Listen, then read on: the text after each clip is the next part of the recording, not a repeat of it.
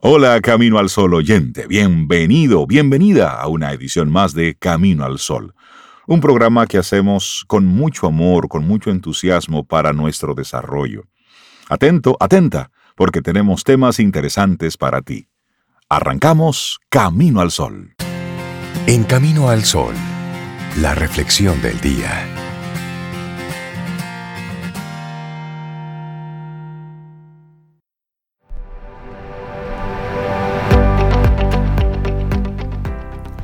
Casi nunca nos damos cuenta de que podemos cortar cualquier cosa de nuestras vidas, en cualquier momento, en un abrir y cerrar de ojos. Carlos Castañeda. Seguimos avanzando, esto es Camino al Sol. Nos escuchas a través de estación 97.7 FM y también a través de caminoalsol.do. Y ser demasiado responsable puede ser perjudicial. Es decir, una persona que cumple mucho, mucho, mucho, muchísimo, o que siempre está dispuesto, disponible, y que siempre cumple, cumple, cumple, y si no ha terminado no se acuesta.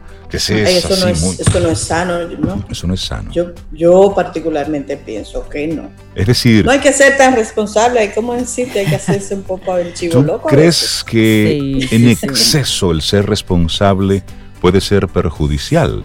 En, exceso beber agua es perjudicial. ¿Y por qué puede llegar incluso a hacernos daño? Aquí vamos a compartirte en ah, nuestra reflexión un poco del por qué a lo mejor ser demasiado responsable puede ser en algunos casos perjudicial.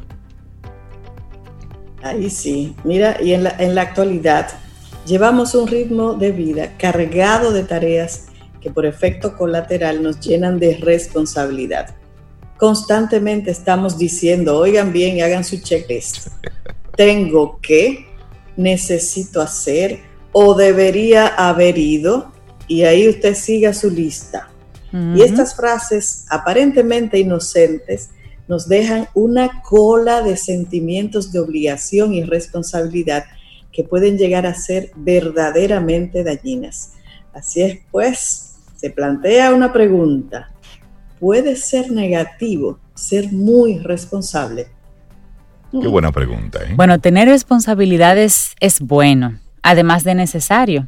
Pero si no sabemos gestionar todo lo que implica sobre, ahí está la clave, podemos caer en una serie de pensamientos que determinan cómo nos comportamos con nosotros mismos y con los demás. De hecho, este sentido de la responsabilidad magnificada, que sería, ha sido relacionado con una buena variedad de consecuencias negativas, además, ansiedad, depresión, obsesiones, trastornos de la conducta alimentaria, problemas de comunicación, entre otros. Y aquí la pregunta que muchos a lo mejor no querían escuchar. ¿Qué se esconde tras alguien muy responsable? Ser responsable por definición es ser consciente y comprometido con las obligaciones. Sin embargo, una personalidad donde el sentido de responsabilidad es grande, en realidad puede estar indicando otros aspectos psicológicos que pueden ser una trampa. Y uno de esos elementos que se puede estar escondiendo ahí es el perfeccionismo. La responsabilidad implica querer hacer las cosas y hacerlas bien. Evidentemente, a todos nos gusta ser eficientes y obtener buenos resultados. No, no a todos. Hay personas que eso no le importa. Sin embargo, hay personas que buscan la verdadera perfección. El problema es que el concepto de perfección es subjetivo y se basa en lo que cada uno considera ideal.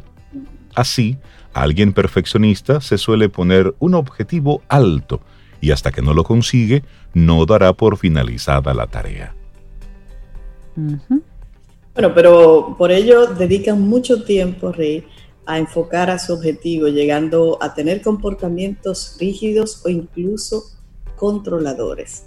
El problema reside en que la persona perfeccionista realmente pasa todo ese tiempo sufriendo por si no logra conseguirlo y a su vez está fomentando su inseguridad y su falta de confianza, sobre todo porque realmente estarán conformes con el resultado obtenido y cualquier fallo será percibido como un auténtico fracaso personal.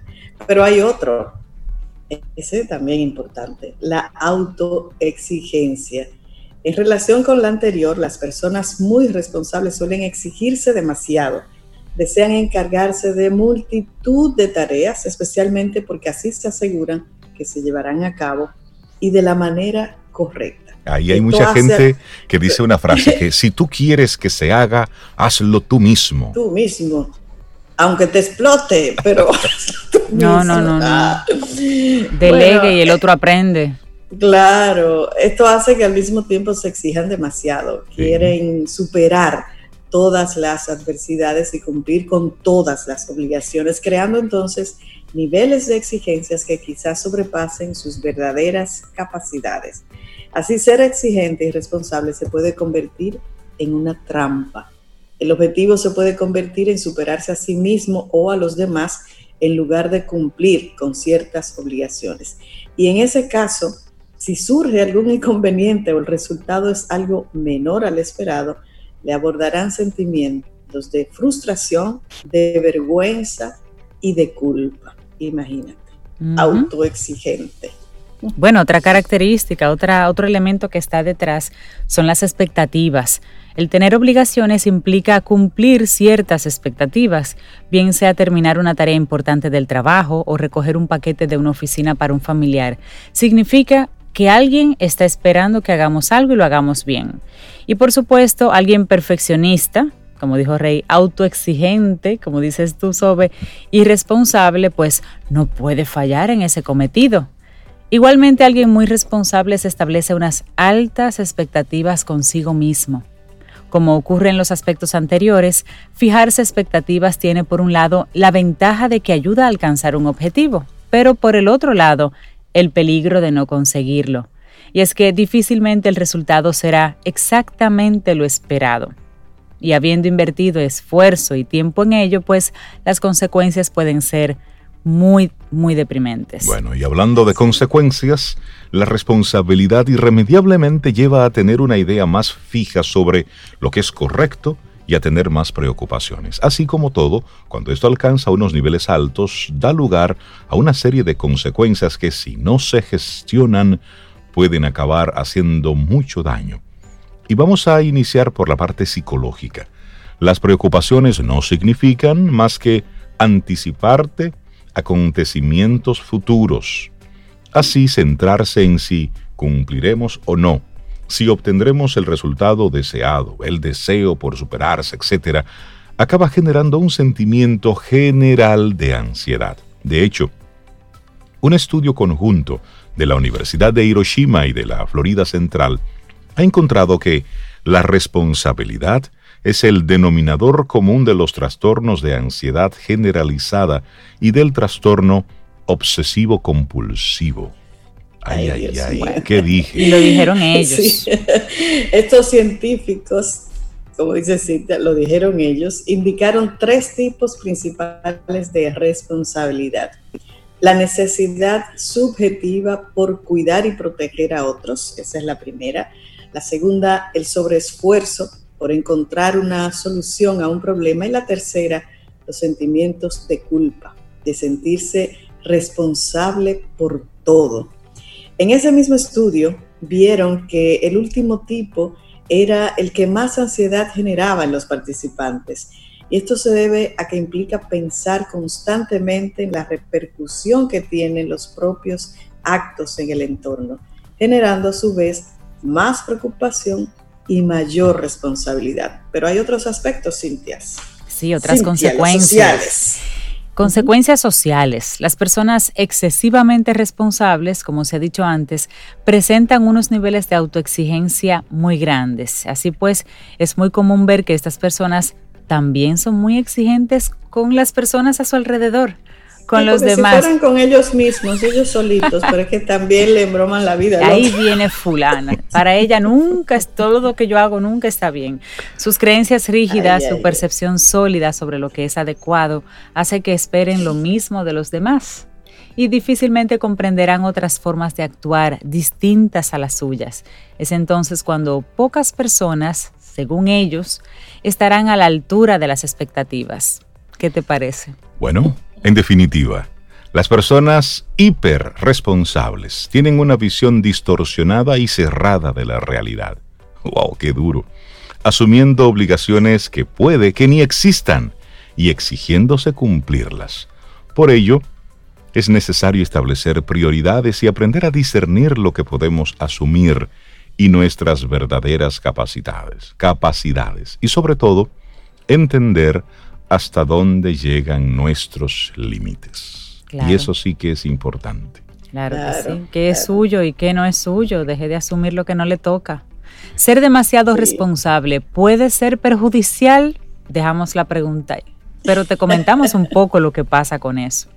Esta es una reflexión escrita por, María Vélez hoy. Me encantó, sí, me encantó esta, esta reflexión. Ella es licenciada en psicología de la Universidad de Sevilla. Y oye, qué interesante este máster en neurociencia y dolor. Neurociencia y dolor. Y dolor. Mm, interesante esos, esos conocimientos ahí. Cómo la neurociencia ha ido permeando diferentes diferentes campos del conocimiento y su aplicación. Y dicen los expertos que en la parte de la neurociencia apenas estamos en los primeros escalones, que es mucho, mucho lo que falta por investigar, por descubrir, por conocer. Y nosotros tenemos eh, colaboradoras ah, expertas en neurociencia, Camino al Sol, siempre con esos temas importantes ahí para nuestros caminos y, y hablando de temas importantes, hay algunos Camino a los oyentes que siempre se animan a, a través de nuestro número de WhatsApp, sugerirnos algunos temas. Eh, y quiero invitar a todos los Camino a los oyentes que si tienes algún tema, algún tema que te ocupa y que te gustaría que nosotros aquí podamos tocar con algún especialista, pues escríbenos a hola arroba caminoalsol.do también si tú eres especialista en algún tema y entiendes que puedes aportar algún tipo de información, conecta con nosotros. Recuerda, Camino al Sol es un espacio donde nuestro interés es compartir información que sea validada y que tenga mucho que aportarle a toda la comunidad.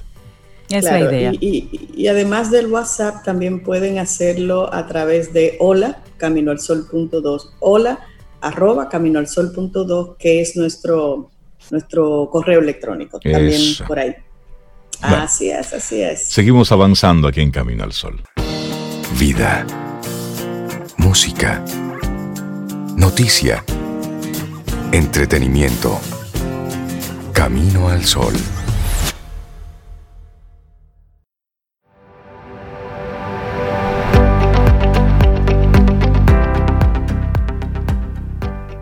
Haz menos, sé más. Elizabeth Saunders. Seguimos avanzando en este camino al sol. Estamos a 5 de agosto, año 2020. Y bueno, nosotros recibimos con muchísima alegría una mujer que, bueno, no siempre está feliz, no siempre está en paz, a lo mejor sí siempre está jugando pero sí es una muy buena colaboradora de Camino al Sol. Isabela Paz de Felices Jugando, buen día. La rey, te salvaste que hoy, me levanté temprano para meditar. Así que modo zen anda ella. Buenos días, muchas gracias por recibirme. Yo les dije la otra vez, añoro, anhelo este espacio, es un espacio para mí de sanación y de compartir lo que yo, o sea, para mí, para mi propia sanación, no solo para la de otros. Y la verdad que, que siempre voy a estar agradecida que, que, me permitan pues ser colaboradora de ustedes. Así que nada, empezamos. Hoy tenemos la saga, ya vamos por tres capítulos porque ustedes me comprometieron a eso. Rey acabó, yo ayer dije, voy a oír en qué hablamos, porque como fue hace 15 días, está colgado pues en Felices Jugando y en Isabela Paz G, acuérdense que tengo ahora una estoy desarrollando una marca personal.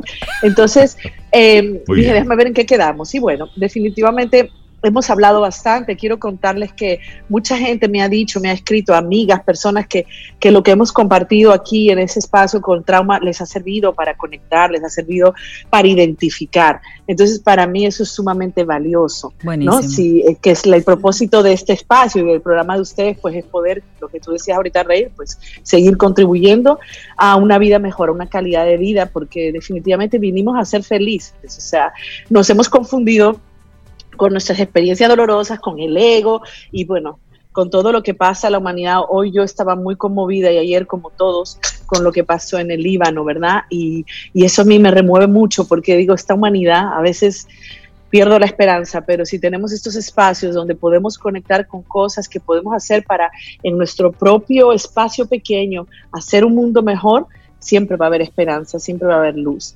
Entonces hoy yo quiero traerles el tema de saliendo del trauma y cómo vamos a construir los cimientos de la felicidad. Acuérdense que hemos venido hablando de trauma y parentalidad porque sobre todo al trauma que me he referido ha sido a este que se gesta en los primeros años de vida, cuando nuestro cerebro es inmaduro y deja muchas huellas en nuestra forma de sentir, o sea, de manejar emociones, en nuestra forma de pensar y en nuestra forma de actuar, en nuestras actitudes. Entonces, pues hoy quiero como elaborar el tema entre esas tres cosas, ¿no? ¿Y qué pasa? Que la experiencia repetida, dolorosa, pues va dejando como es en la infancia, se va imbricando, en, se va tejiendo en esta vida emocional. Entonces, uno de los eh, mecanismos de supervivencia que tiene nuestro cerebro es apagarse, shutdown, o sea, eh, apagarse entre comillas, es decir, hay tanto estrés, hay tanto cortisol que el cerebro para no hacer un, un cortocircuito, digamos, va a encapsular esa emoción y nos vamos a frizar. Acuérdense que habían tres reacciones frente al trauma, el ataque, la huida o la disociación, o le llaman congelarse, frizarse, ok, me, me bloqueo. Entonces, bueno, pues yo voy al mundo adulto ya desconectada de mí, ¿entiendes? Porque ha sido tanta experiencia repetida que ya yo no sé lo que siento. Y fíjense algo muy importante, las emociones son indicadores de qué está pasando fuera y, que, o sea, y, nos da indicadores de cómo nos sentimos. Entonces, no vivir las emociones es, es grave. O sea, porque no puedo llevar mi barco. Es como si yo fuera el piloto del barco y yo no puedo eh, saber si hay viento, si viene una marea, o sea, no identifico nada. Entonces, imagínense lo grave que es no sentir. Y eso es una gran secuela del trauma. Entonces, como no estamos acostumbrados a sentir, hay algo muy importante. Con estas heridas de la infancia, vamos a comprar la idea a la sociedad eh, los programas de felicidad que nos vende la sociedad, la sociedad o la cultura, eh, cuál es, o, la condición humana. La condición humana nos dice, nos enseña truco de cámara, que si eres famoso, que si eres reconocido, que si haces mucho, nos identificamos con lo que hacemos. Todos esos son programas que si tenemos el control de las cosas. O sea, en vez de tener la felicidad nata que teníamos, que era ser amados, sentir, sentir amor y, y estar feliz, así como los perritos que hablábamos ahorita afuera. O sea, tú ves un perrito y Eckhart Tolle, ¿verdad? El, eh, este, este maestro espiritual que es buenísimo, tiene un libro, un de cómics, después se lo puedo compartir a Laura para que lo, porque a mí me encanta, porque es como la naturaleza y los animales te enseñan a vivir. O sea, un perrito vive en el Kia y Laura, pero no, vámonos ahora a la condición humana. Los niños viven y disfrutan la vida. Si tú te pones a ver los niños, mira, ayer una mamá me decía, eh, estábamos en una sesión y ella me decía, es que yo tengo muchos conflictos. Digo, ¿cuándo? Bueno, cuando lo voy a acostar. Él, entonces empieza y se revolotea y fuña, y entonces yo, que voy a acostar, te voy a acostar. Y digo, no, no es que se revolotea y fuña, es que tiene una necesidad de jugar. Él te vio, se emociona porque tú llegaste ahora, descansaste y claro, eso es incompatible con tu necesidad de descanso. Pero un niño disfruta cada momento. Entonces el trauma nos roba el disfrutar la vida. Esa es la verdad, nos roba esos momentos. Entonces, lo primero para el cimiento de la felicidad es muy importante aprender a sentir. Increíble, ¿eh? tenemos que volver a aprender a sentir. ¿Por qué? Porque al comprar esos programas de la felicidad, lo que vamos a hacer es para sanar, para compensar ese dolor que tenemos interior, que muchas veces no sabemos ni que lo tenemos, pues vamos a consumir, vamos a consumir sustancias, personas, eh, O sea, nos vamos a super ocupar, no se imaginan, y yo caí ahí, como siempre les digo, todo lo que comparto es puro experiencia, pero la cantidad de padres, madres, eh, eh, adultos que encontramos, nos identificamos tanto en nuestro trabajo, ya, te voy a dar el chance, Rey, que nos sobreocupamos Sabes que me gustaría volver un poquitito atrás, cuando tú hacías el ejemplo de esa, de esa madre que cansada llega a la casa y el niño se revolotea, entre comillas. A veces los padres podemos pensar, intuir o sentir en un momento que el niño nos hace cosas adrede, a propósito, me quiere fastidiar y eso nos provoca un un alto grado de frustración, de molestia, de angustia, y el niño no tiene nada contra ti. Es decir, no es un asunto personal, él está viviendo una experiencia, pero nosotros tomamos todo eso, esa carga, y luego lamentablemente respondemos en vía de consecuencia como si fuera un ataque contra nosotros, pero no es hacia nosotros, ese es su comportamiento. Claro, eso, y fíjate, eso no se extiende solamente, a eso es precisamente eh, un reflejo del manejo emocional equivocado. Nosotros, cuando estamos con nuestras experiencias de dolor, vamos a la vida, al mundo y con los demás en esa forma, o que me atacan, entonces yo tengo que agredir, yo tengo, o sea, e, esta, estas experiencias repetidas, y, y aparte, sí puede ser que genuinamente está cansado, o sea, no todo está ligado a un trauma, pero como estamos con el tema, lo traigo porque ese era algo de lo que yo quería hablar, cómo yo interpreto la realidad. Y la verdad es que todos percibimos una realidad, ¿saben cómo? Con nuestras experiencias pasadas. Entonces, sí, en el pasado siempre venía alguien, me molestaba, me fuñía la paciencia o me atacaba. Entonces, yo crezco con eso yo crezco. Entonces, van a pasar dos cosas. O yo soy el personaje más vulnerable, eh, me tienen que rescatar y me tienen que, ¿entiendes? Este, eh, yo no puedo, todo el mundo me abusa. O yo me posiciono con el de los guantes y el que no baraja un conflicto. Yo tengo un amigo, yo voy a hacer esta anécdota que a mí me encantó, porque yo tengo un amigo que además es de la profesión, del gremio, ¿no? Y él era, era antes, hace muchos años, cuando éramos más jóvenes, era súper conflictivo, ¿no? Cuando estaba en su, en su proceso. Y me acuerdo que un día íbamos a entrar a una tienda y yo le dije, no, no vamos a entrar ahahí, le dije, porque esa señora, la dueña de esa tienda es súper conflictiva, ella siempre te agrede, te, te habla mal. ¿Cómo? No, ahora es que vamos a entrar.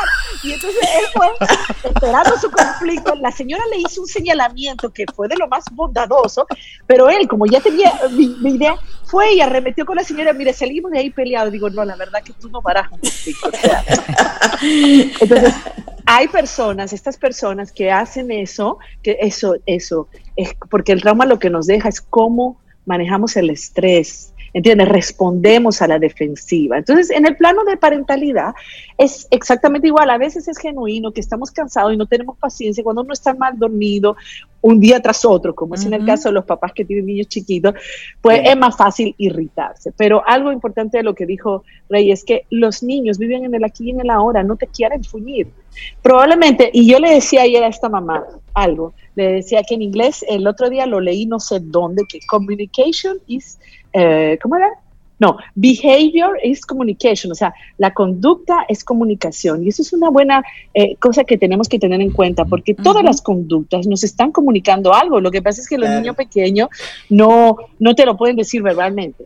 Entonces, nuevamente, nos vamos al plano del adulto, el adulto que ha, congelado sus emociones para poder sobrevivir. Su primer paso es aprender a sentir. No pasa nada. Fíjense, por ahí hay una frase que me encanta de Robin Norwood que dice que el dolor que genera las acciones, las conductas para evitar el dolor, trae más dolor. O sea, nosotros no queremos sentir, entonces vamos a hacer lo que sea, vamos a comer mucho, vamos a desarrollar adicciones, eh, vamos a ser eh, trabajólicos. Anestesiarlo con lo que sea. Anestesiándolo, exactamente. Entonces, otra cosa muy importante, el mundo cognitivo, los pensamientos, y esto es muy importante, porque cuando hemos tenido estas experiencias, ¿verdad? Nuestro pensamiento suele ser muy rígido. ¿Se acuerdan que se lo decía? O sea, la flexibilidad mental es un, es un signo de salud. Es decir, fíjense que, a qué me refiero. A que yo llego, o sea, yo creo que les hice una vez este cuento, que yo llego y yo quería que la mesa en un restaurante estuviera junta para 12 personas y me encuentro con la escena que el camarero había hecho 16. Ah, no, yo tengo que, yo tengo que mover a todo el mundo porque yo quiero que sean 12 y es así como va. Y yo les decía aquella vez que cuando yo, mi esposo me frenó y yo no hice nada, pero cuando llegó mi mamá a los 10 minutos tuvo la misma actitud que yo, quiso mover a todo el mundo para, o sea, increíble, yo dije, wow, ¿cómo vamos transmitiendo conductas neuróticas? porque eso es neurótico, ¿entiendes? Eso es, o sea, ¿por qué nos cuesta fluir? Entonces es muy importante también relativizar, desimportantizar, esa palabra no existe, pero a mí me encanta porque cuando yo relativizo, desimportizo, o sea, me decía el otro día una una persona que estoy acompañando, eh, es que tengo mucha ansiedad. Ok, vamos a ver la ansiedad de dónde viene. Es que tengo un nuevo trabajo, eh, tengo un, mes y es totalmente nuevo y no sé hacer esto y esto y esto. Entonces, ok, y, y, y verdad, ok, ¿qué es lo peor que puede pasar? Entonces yo la voy llevando, piensa, ¿qué más es lo peor que puede pasar? O sea, tú vas desmontando, bueno, que me voten, digo, ok, si es el peor escenario, lo cual por supuesto ella es súper perfeccionista, o sea que no la van a votar para nada, ¿no? Entonces yo le digo, pero tú tienes un perfil que es muy difícil que tú te equivoques, asumió era equivocarse. Ok, vamos a poner el peor escenario, te votaron. ¿Tú tienes cómo vivir? Sí, yo tengo cómo. Entonces, entonces ella se queda así, ¿no? Ese ejercicio de que, porque nuestra mente es catastrófica, entonces eso también nos dejó la experiencia, la experiencia dolorosa nos deja la idea de que, acuérdense, o nos van a atacar o sea, siempre andamos esperando el palo, ¿verdad? Tú estás viviendo el momento y de pronto, espérate, ¿cuándo es que por aquí va a llegar el palo? O sea, Sí, cuando la gente está muy bien, Isabela, de manera coloquial, siempre se relaja aquí en Dominicana. Cuando alguien está muy bien, dice, esperando el palo que viene, porque está todo tan bien que yo estoy esperando. se disfruta el momento porque está esperando el palo. Correcto. Increíble. Esperando el palo es así. Entonces, esa mente te roba tus momentos de felicidad. ¿Entiendes? Entonces, a esa mente, a esa mente que empieza con, y sí, o sea, la mente nos va a llevar al pasado y al futuro en un intento de controlar. Entonces, aquí hay algo muy importante. Fíjense, todo, para mí, yo no concibo la sanación sin un abordaje espiritual, pero ese soy yo, ¿verdad? Yo pienso que hay muchos caminos y yo, y tú ves todas las religiones o todas las prácticas espirituales y todas dicen exactamente lo mismo. Son diferentes vías. Te hablan de vivir el momento, te hablan de morir, a mí me encanta eso, negarse uno mismo, porque morir al ego, porque al final yo tengo que, en la cultura de los 12 pasos de Alcohólicos Anónimos también, el primer paso es aceptar que me he equivocado. Entonces, un cambio, quiero hacer un gran cambio, quiero hacer un cimiento de mi felicidad, yo tengo que ser humilde y reconocer, es una humildad radical. He estado viviendo de forma equivocada, me he estado manejando de forma equivocada, he estado pensando, o sea, con creencias que construí en la infancia deformadas por mis experiencias dolorosas. El mundo no es hostil, pero yo creo que el mundo es hostil. Entonces, cuando yo voy a la vida con el mundo es hostil, yo voy a estar o arremetiendo o pensando que todo el mundo me quiere fuñir o victimizándome. Y cuando yo me victimizo, señores, yo me robo mi poder, yo misma ah, no sirvo para nada. Entonces, yo tengo que, o sea, mi primera quizá paso para yo comenzar a construir mi propio bienestar es morir a mí mismo, todo lo que yo he estado haciendo antes, que no me ha funcionado y que me trajo hasta la neurosis y la ansiedad, ¿verdad? Entonces, eso es otra cosa. Algo muy importante, hay una película que me encantó, pero yo no me acuerdo, pero a mí me encanta dar películas porque así nos identificamos. Pero este es algo de Christmas. Eh, yo ahorita se la paso a Laura para que la, la pongan. Eh, porque en la película, y seguro que la han visto, eh, es, es una niña, es una chica joven que aparece, ha sobrevivido de un cáncer y ella es muy desatinada su vida. Ella está eh, bebiendo muchísimo, drogándose, se está con una persona tras otra y bueno, tiene un encuentro con alguien, ¿no?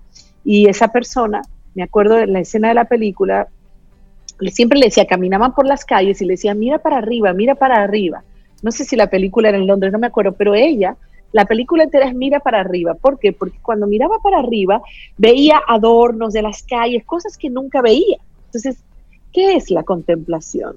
¿No? Porque ahí nos perdemos, ¿no? La contemplación es esto, vamos a empezar a disfrutar de las cosas pequeñas, porque en nuestro mundo emocional, en nuestro mundo intenso, pues e, esta vida emocional nos roba eso, el disfrutar de un momento. Entonces, el, el ejercicio práctico ¿no? Esto sería como un tip, de yo empezar a mirar un árbol. O sea, yo, yo creo que cuando tú empiezas a apreciar las cosas pequeñas, es un principio ya de que te estás sanando.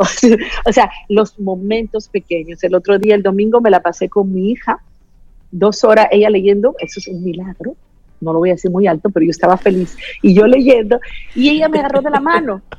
Y yo digo, Dios mío, lo que me trajo el COVID, desde mi hija que está adolescente ya estaba empezando a salir, si, si la, o sea, esto de estar juntas, y sencillamente me agarró de la mano.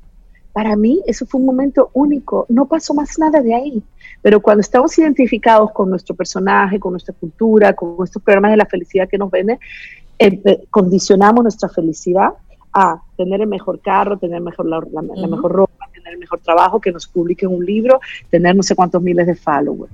Tú ves. Entonces eso es muy importante. Humildad radical, no identificarnos con ese personaje, ser flexibles, desimportantizar, relativizar las cosas, porque cuando le damos importancia aún a un trabajo, tenemos que confiar. Por eso es tan importante esta, esta construcción de un poder superior, de una fuente, de, como tú, de que hay alguien que está dirigiendo, ¿no? Y estaba viendo una película preciosa de Wayne Dyer, que la verdad qué pena que él se murió, que se llama The Shift, El Cambio, que está en YouTube. Yo la había visto, ¿eh? Hace Yo muchos años. ya la vi hace muchos años, sí. Sí, pero si tú la ves hoy, si uno la vuelve a ver, yo me quedé impresionada con todo, todavía no lo he terminado, con todo lo que sucede y me identifiqué con todos los personajes.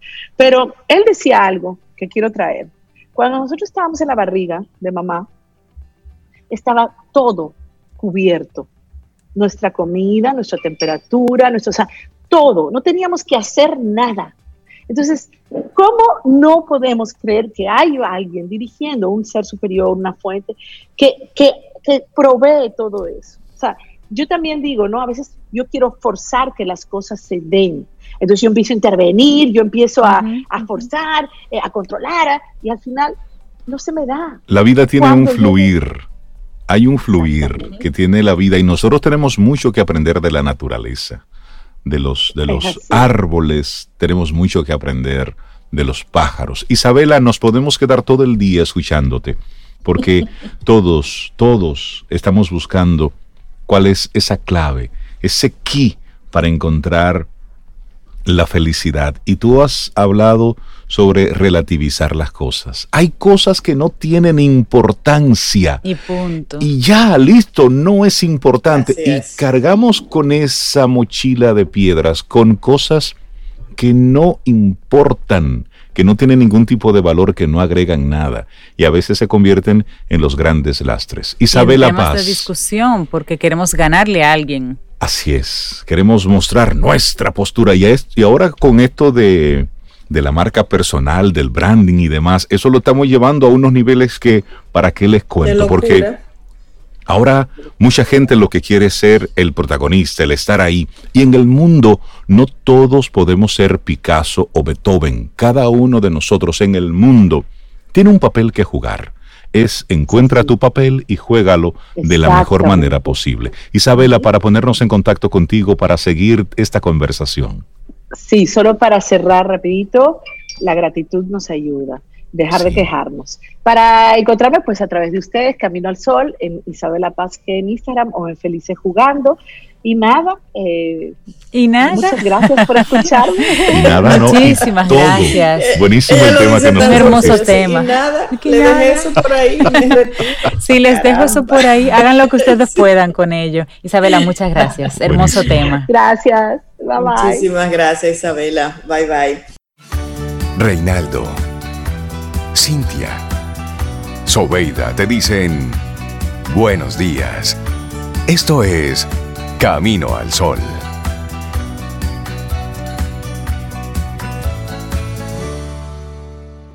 Camino al Sol.do. Muchísimas gracias por conectar con nosotros y compartirnos todos esos mensajes tan chéveres, todas las sugerencias que nos hacen, todo ese seguimiento que nos dan. Muchísimas gracias. Lo recibimos, lo ponemos ahí y vamos en ello. Claro que sí. Y hoy ha sido un día así de muchos cambios, una travesía muy interesante. Y ya más o menos con Isabela hablamos de los cimientos de la felicidad, saliendo del trauma. Y cuando tú sales de un sitio, es un hermoso viaje que haces para otro. Así es. Hacia otro. Entonces con María Eugenia continuamos este viaje. Y ella trae el viaje como símbolo de transformación. María Eugenia Ríos Lamas de Nueva Acrópolis Dominicana. Hola, buenos días. Muy buenos días, muy buenos días a todos. Y la verdad, esta transformación me encantó el viaje. Esto fue una idea así súbita, pero me gustó. Qué bueno. La verdad, y compartir con todos ustedes, compartir con todos ustedes, con los caminos solo oyentes, que siempre están presentes, por supuesto. Entonces va a estar mucho mejor el viaje, la aventura. Nos gusta. Qué bueno. ¿De dónde sale el viaje, Maru? Maru Eugenia. ¿De dónde salimos? Lo más importante es primero definir este símbolo. Hay que definir este símbolo porque es un símbolo muy potente para la humanidad, porque es una experiencia por la que pasamos. Yo creo que cada quien va a recordar eh, los viajes, los viajes que ha hecho unos en búsqueda, siempre hay una búsqueda, búsqueda de placer, búsqueda de, conocimiento, búsqueda de diversión, de salir, liberarse un poco, porque la verdad uno quiere estar fuera, liberarse y es toma un viaje. El viaje puede ser un viaje personal o un viaje grupal. Podemos ir solo, solos o acompañados. Pero la presencia de otros en el viaje también ayudan a que realmente podamos descubrir más cosas de nosotros mismos. O sea, las otras personas nos ayudan en este proceso de viaje. El viaje es una aventura. Van a ver ustedes que este símbolo se refleja en muchas historias, desde los cuentos infantiles hasta los mitos, las leyendas. Todo héroe realiza un viaje. Y yo me acordé en, Dominicana somos una isla y por naturaleza los isleños tenemos ansia de salir, de, de, navegar, de ir a las aguas, de tomar un vuelo, de ir en avión, en fin, no importa el vehículo que usemos. Lo importante es viajar. Nos encanta salir, ansia de libertad, ansia de búsqueda, de nuevos horizontes, de encontrar ah, un objetivo, en fin, hay muchas, muchas potencias fundamentales que reclama el alma del ser humano para poder realizar el viaje.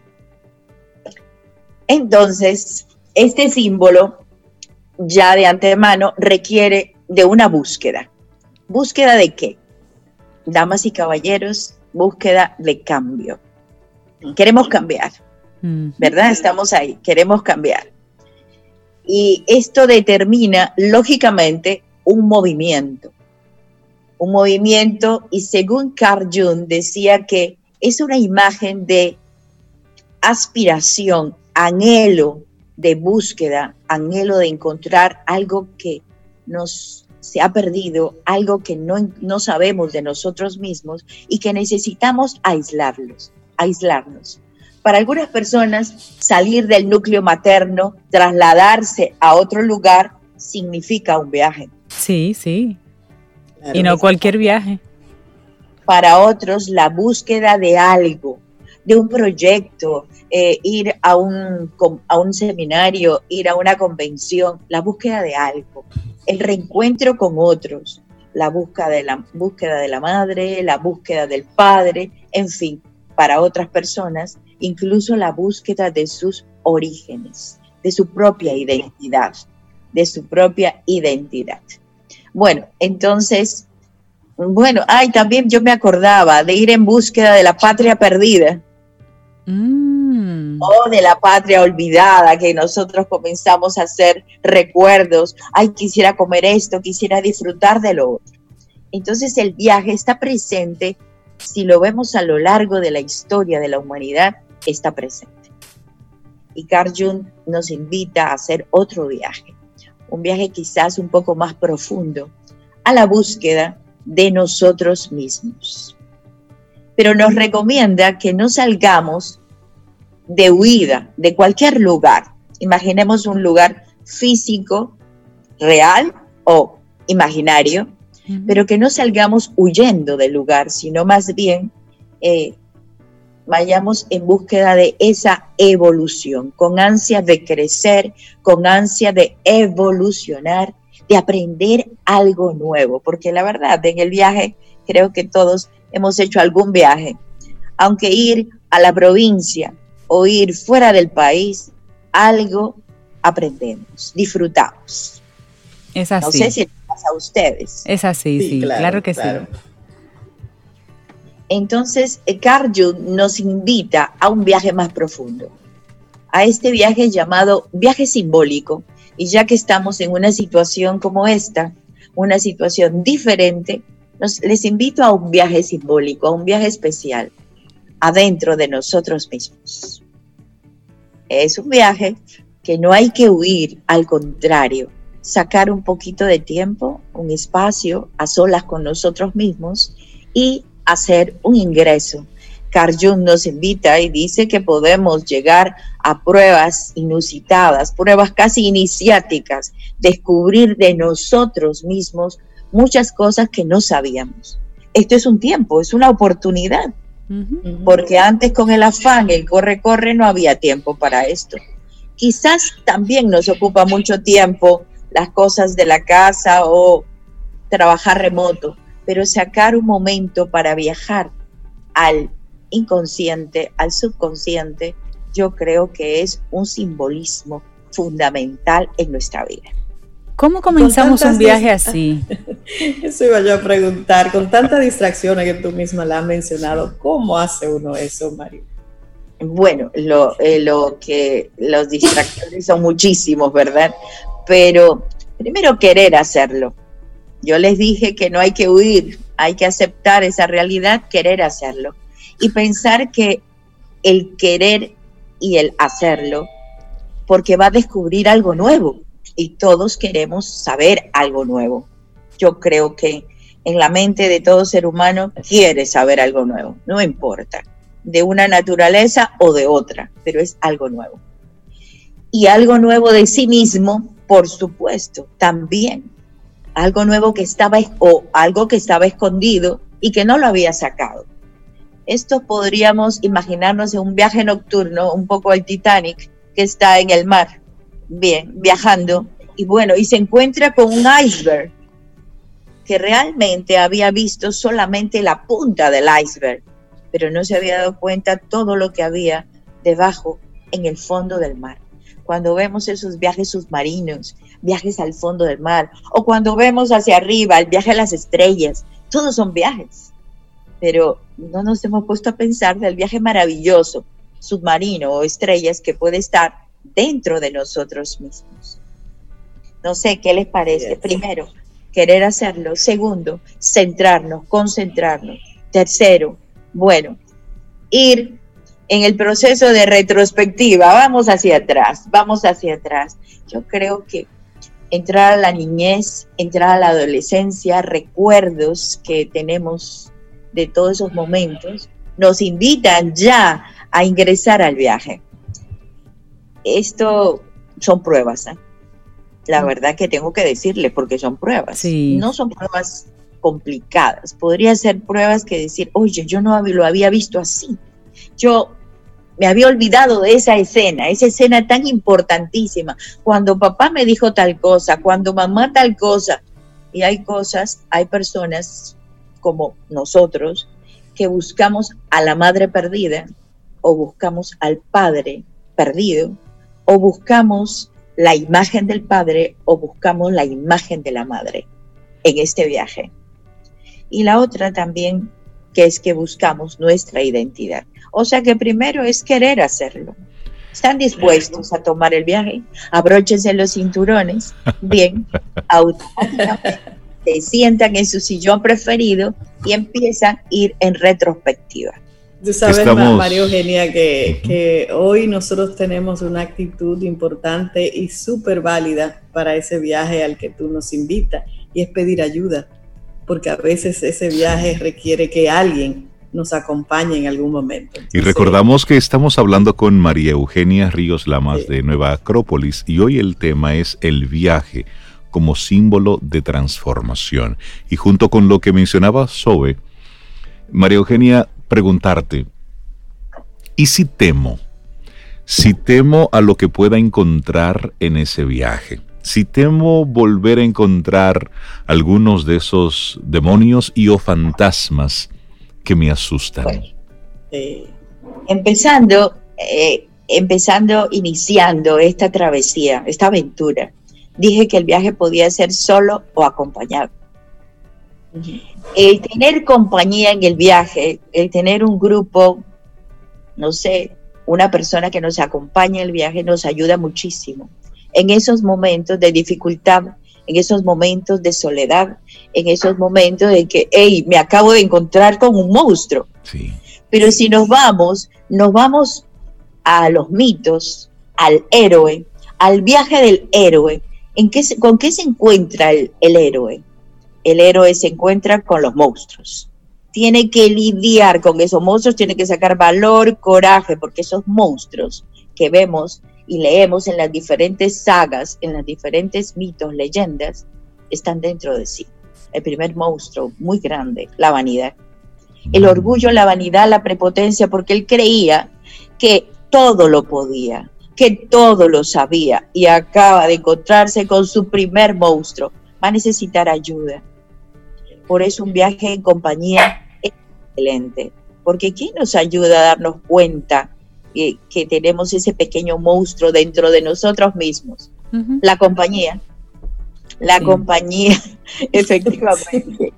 Y también podemos encontrar aguas calmas, momentos de aguas calmas. Estoy haciendo una alegoría en el viaje. Podemos encontrar aguas turbulentas. Eh, eh, hacemos, no sé, un recuento y encontramos a Ulises en su viaje totalmente de Ulises y se dieron cuenta que Ulises en el viaje se encuentra con sirenas que lo cautivan. Y claro, el cautivado pierde tiempo, porque cuántas cosas nos cautivan en la vida que nos hacen perder el tiempo.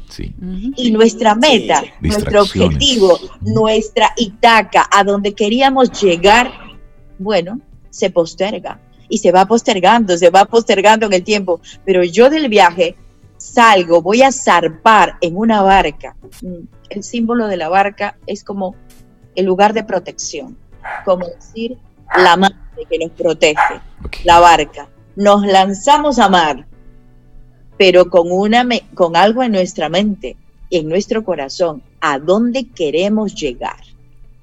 La finalidad, la meta, el viaje tiene un sitio, aunque haya, em, como digamos, paradas, aunque haya muchos países que recorrer, muchos lugares que recorrer, pero tiene una meta. En este caso, cuántas distracciones tenemos en el camino y nos demoramos en llegar a la meta. Y después estamos diciendo, pero ¿por qué tanto tiempo?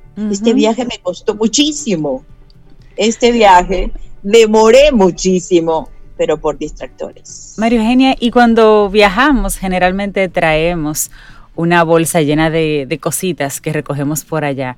Cuando venimos de ese viaje, podemos darnos cuenta que tenemos una conversación pendiente con mamá, podemos darnos cuenta que hay un, un, factor en nuestra personalidad que no es tan bonito como creíamos y hay que trabajarlo. ¿Qué podemos ir encontrando y metiendo en esa bolsita para cuando regresemos del viaje? Hay tarea, hay cosas que traemos, pero esas cosas requieren acciones ahora. Sí, porque traemos muchas experiencias, de lo que hemos visto, lo que hemos vivido, experiencias gratas o ingratas, pero yo considero experiencias maravillosas al fin. Esos son los souvenirs que traemos. Los souvenirs del viaje. Para pegarlos en la nevera. visibles y otros invisibles.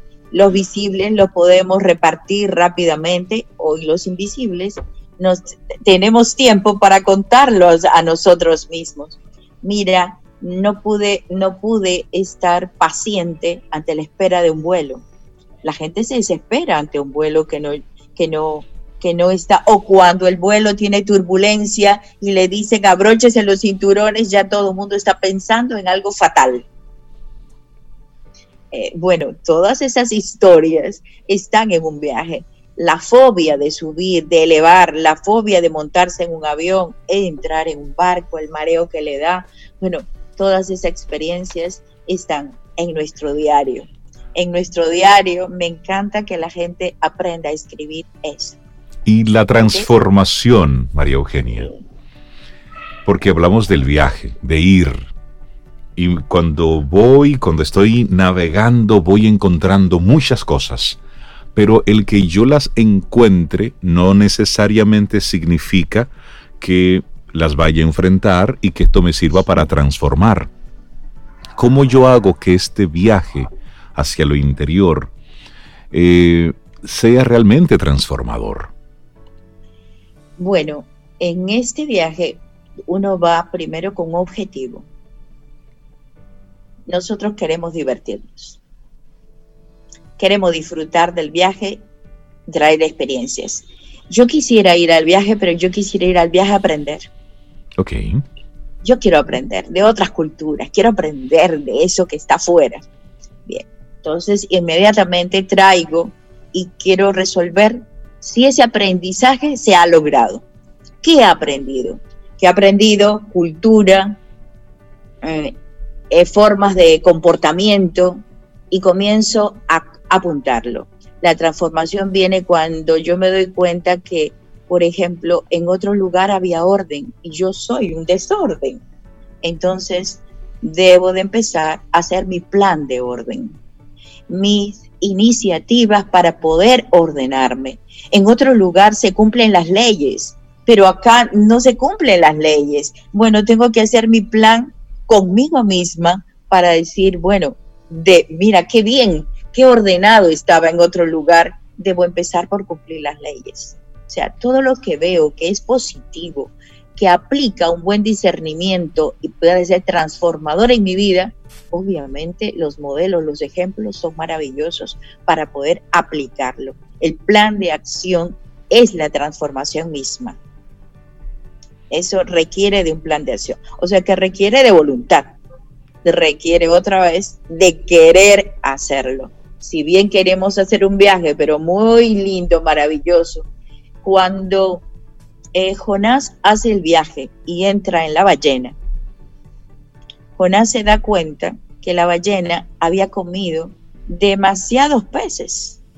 Y la verdad que él dice, yo solo no puedo quedarme aquí, yo quiero liberarme de esta cárcel, de esta cárcel que es la ballena. Su viaje es de liberación total. Liberación es transformación. Claro. Liberación es transformación, liberación total. En ese momento él comienza a cortar partes de la ballena, partes internas de la ballena. ¿eh? Interesante el símil, comienza a cortar comienza a cortar, aunque esas partes le sirven de alimento. Pero él piensa en liberarse y liberar a todos los peces que estaban dentro de la pancita de la ballena. Y es su objetivo. No hizo el viaje porque lo quiso hacer, pero dentro del viaje se dio cuenta que su misión era transformar era liberadora. Me acabo de dar cuenta que yo tengo que liberarme de la carga que tengo, del peso que todos los días yo cargo, pero sin que inconscientemente, inconscientemente acumulamos muchas cosas y por eso es el viaje al mundo interior y por eso es el viaje transformador. Si buscamos alegría, buscamos felicidad, momentos, placeres, buscamos liberarnos, oye, de la cárcel del tiempo, de la cárcel de las cosas, es transformador, definitivamente, pero tenemos que asumir los riesgos de la transformación. El viaje como símbolo de transformación es el tema que compartimos hoy con María Eugenia Ríos Lamas de Nueva Acrópolis. Esperamos que todo el contenido de hoy haya sido de tu disfrute y aporte en general. Recuerda nuestras vías para mantenernos en contacto. Hola arroba caminoalsol.do. Hasta la próxima y pásala bien.